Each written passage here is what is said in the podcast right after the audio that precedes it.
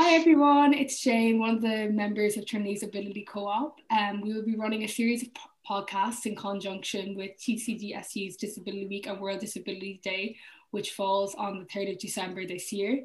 The aim of these podcasts is to explore the positives of living with a disability by getting an insight into the life of those with a disability in the public spotlight, as often disabilities can be portrayed quite negatively in the media. Today we are fortunately joined by Ellis Palmer, a journalist and producer on BBC Radio 5 Live and World Service. He's originally from Merseyside in Northern England, and Ellis lives with cerebral palsy and is a wheelchair user. Prior to joining the BBC in 2017, Ellis studied politics and languages at the Universities of Birmingham and Barcelona with a Master's in Nationalism and Current Democracies in his third language, Catalan, at Barcelona's Pompeu Fabra University. He's a Catalan and Spanish speaker, a Manchester City season ticket holder, and in lockdown, Ellis has cycled well over 5,000 kilometres around his hometown. The Ability Co-op are very grateful that Ellis could take time out of his busy schedule today to speak with us.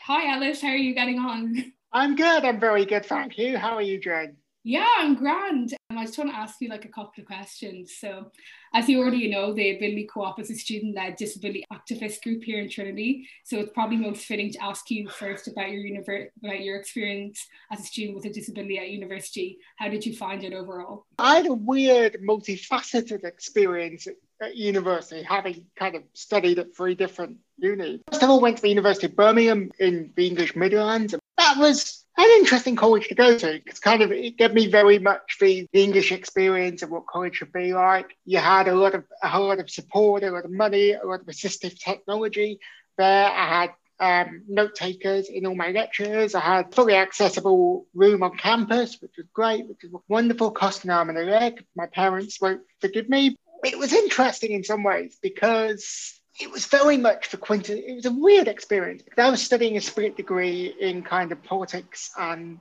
Spanish. And that's not really the done thing for people to do at university in England, at least. More oftentimes, people would study one degree and have that one specialism. So sometimes that was difficult. Trying to work across departments was difficult. And it's even more difficult when you've got a disability, when you've got to manage that bureaucracy, not just the bureaucracy of being a student on a course, but also the bureaucracy of being a disabled student as well. Yeah. And I found one of the things I did find, particularly with the Disabled Students Allowance, which is the grant that's given to disabled students in the UK, was that there was a lot of bureaucracy and a lot of paper filling and a lot of receipts, and could be a little bit chaotic at times. I'd say my experience at Birmingham was broadly positive. I'd say the most important thing I probably did was defy expectations. I mean, yes, studying politics is great, studying Spanish is great, but I picked up Catalan and studied weird things like Russian and Ukrainian politics and all that sort of thing. So sometimes there can be a tendency as a disabled student or disabled academic to be focused just on disability stuff. Yeah. And I would actually say sometimes the most important thing is that you do things in the academic sphere that aren't disability related. That isn't to say that you ignore the disability as something that doesn't exist in your life. No, that's not true at all. I did my Erasmus year, my third year at the University of Barcelona. That was absolutely fantastic. I had great halls, fully wheelchair accessible bathroom. From going from some ways in Birmingham where, everything, you've got to have a special wheel accessible room and everything like that, to Barcelona was just, another one of the lads. Yes, I had a fully accessible bathroom that I could use, but my room was just the same as anybody else's, and that was great. All my meals were provided for me, which is a massive difficulty, being somebody who, to be honest with you, can't really cook. I think my proudest achievement was burning pasta when I was a student. Oh, stop. Yes. How do you burn pasta? I don't know how. The academic side at Barcelona was absolutely fantastic as well. I had some great lecturers. I really nosedived into, I studied all in Barcelona actually, did all my courses, about 75% of my courses in Catalan over there in political sciences. And that was quite strange for an English student, an Erasmus student, to study all their courses in Catalan, but I rolled with it and I loved it. It was great. I had some really, really inspiring lecturers, studied some really, really inspiring stuff, thought outside the box, became a bit obsessed with the Italian communist Antonio Gramsci. I'm glad that you'd such a positive experience on it, like, because obviously moving forward can be such a challenge sometimes, especially if you're a student with disability. It's a challenge for your normal average person. Obviously, it's a bigger challenge for someone with disability as well. So, good thing about Barcelona in some ways, I found, particularly, I don't know what colleges like at Trinity for you, Jane, but at college in England, in Birmingham, you tend to have, say, very, very limited contact time. And then you spend the rest of the time, I don't know, ostensibly studying, but more likely just, doing whatever you were doing, your societies and everything like that. At Barcelona, that didn't really exist. You had a lot more contact time. I went from having probably about 12 hours to having about 20 hours of contact time a week. But you were taught everything you needed to learn in the lectures, which was great. And also, it was a lot more structured. So rather than you had the choice between morning lectures or afternoon lectures. Yeah, I had that choice. It was great. For all your courses, which is, honestly, it's fantastic. And as a disabled student, that's the kind of reasonable adjustment that I think is actually really, really important. Because if you have that kind of adjustment in place, it can enable you to maximise things. If you have difficulties with personal care or anything like that, you can use that. And in my final year, I came back to the UK, and actually, this is a bit bizarre, but I lived in Liverpool, my parents' house in the northwest of England.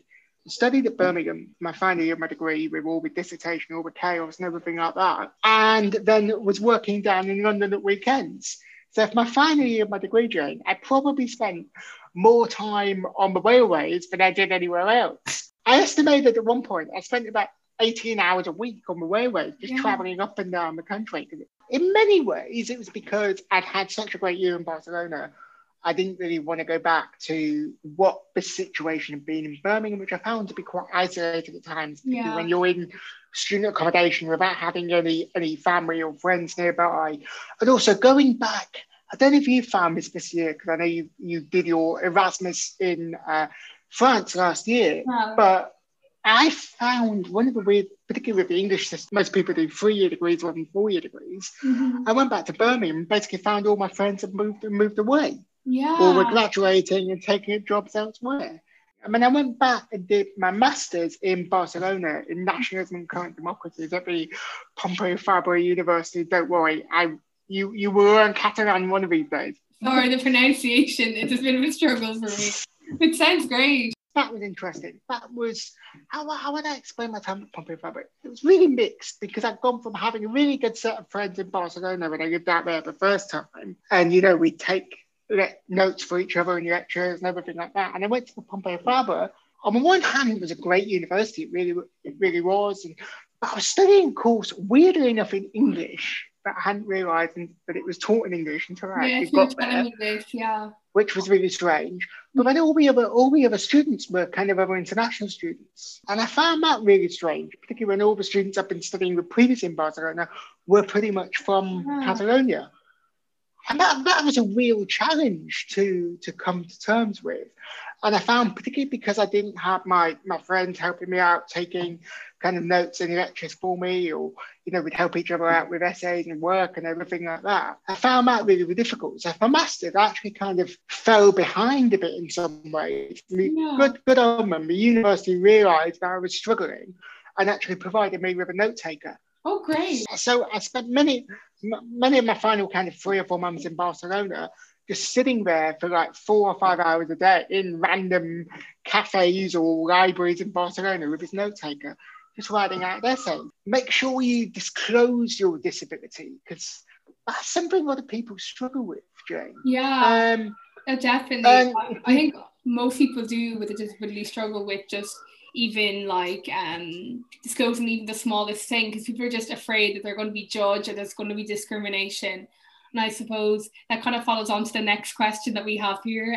The world of work can be very anxiety inducing for everyone, but especially for a disabled person, as many face struggles with disclosing their disability and getting the supports that they need. How do you find the world of work as a disabled person? Do you have any tips or advice that could help disabled students applying for grad/job opportunities in the near future? Well, the most important thing I'd say is to come back to what I was just saying about making sure you disclose your disability from the get-go. And even if it's something you're not necessarily open about in friends, the fact that your university or your workplace knows about your disability means that you're going to be a lot more able to get the support when you need it. You know, if you have a flare-up, or you have an incident, or you're not able to work or something like that, your university is just going to say, oh, you're being lazy, or, you know, you're not motivated or something like that, rather than it being disability-related. Yeah. So my biggest advice would be, even if you don't think you need it, even if you don't think you need the support, and even if you don't think you need a full package of support, making sure you disclose your disability from the get-go makes a massive, massive difference. I've heard that the hard way. And I think we all do to a certain extent. We all realise the supports we need aren't always the supports we initially get. My biggest advice, if you're ever going for workplace assessment or college assessment regarding university, is, it's going to sound horrible, but think about your very worst day. What you would need, what adjustments you would need, what equipment you would need to make the most of your ability to do things. So I always say, imagine I've had a bad night's sleep, it's raining, it's hailing outside, and I've got a full day at work. What do I need? Well, I need a taxi to get in, because it's not very comfortable being a wheelchair user, soaking up all the rain on the street. Maybe some adjustments in the workplace, you need a laptop, or you need some sort of assistive technology to enable you to type, because your hands are going to be tired. You need a taxi to get home again at the bare minimum because it's still raining.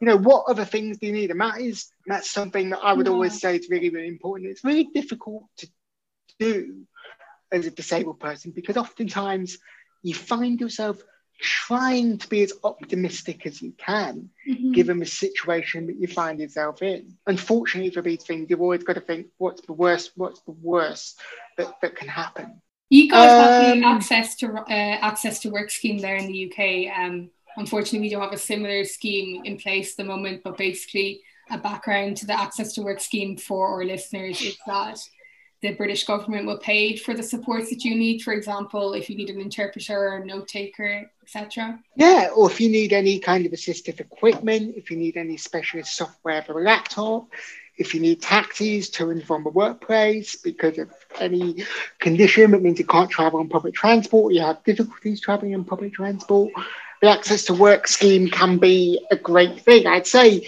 the weird thing is most people in the UK, many disabled people, don't know about the Access to Work scheme. Yeah, I only found out about it through a documentary on RT a few years ago.